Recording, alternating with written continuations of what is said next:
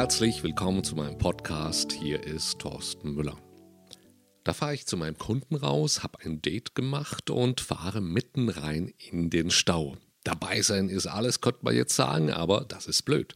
Du bekommst plötzlich Angst, schaffe ich den Termin noch? Dann rennst du und machst und tust und bist gerade noch rechtzeitig und kommst rein und hast plötzlich Themen und Probleme, die du dein Leben noch nie hattest. Und dann überlegst du wieder, schaffe ich das noch? Wie komme ich raus aus der Nummer? Und du bekommst Angst.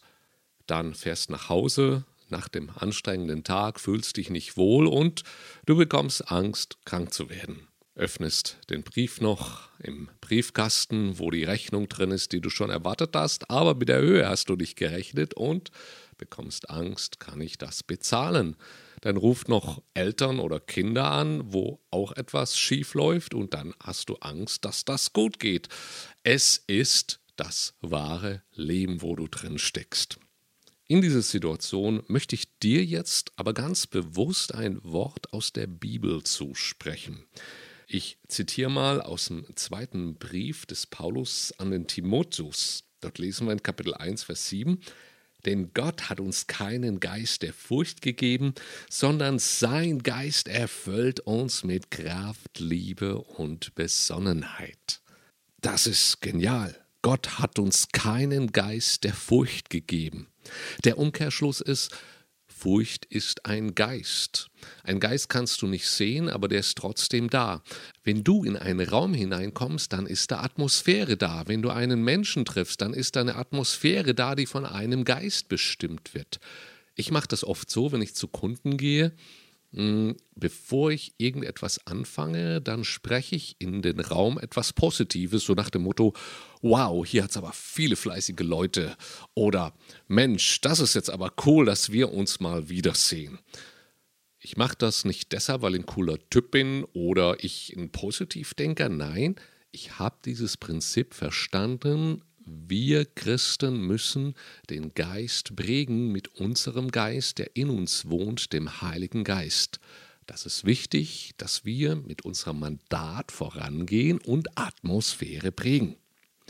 Denn Gott hat uns keinen Geist der Furcht gegeben, sondern sein Geist erfüllt uns mit Kraft, Liebe und Besonnenheit.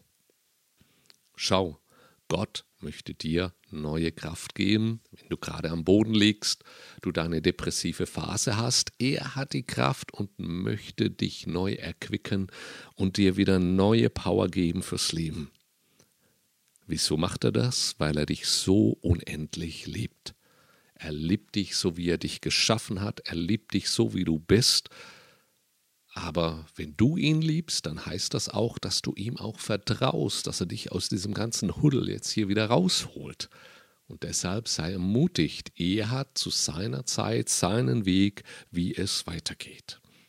Und dann schenkt er uns hier eben die Besonnenheit. Besonnenheit ist nämlich deshalb wichtig, wenn wir besonnen durchs Leben gehen, dann fallen wir nicht unbedingt gleich immer hin, weil wir die Stolperfallen schon vorher erkennen.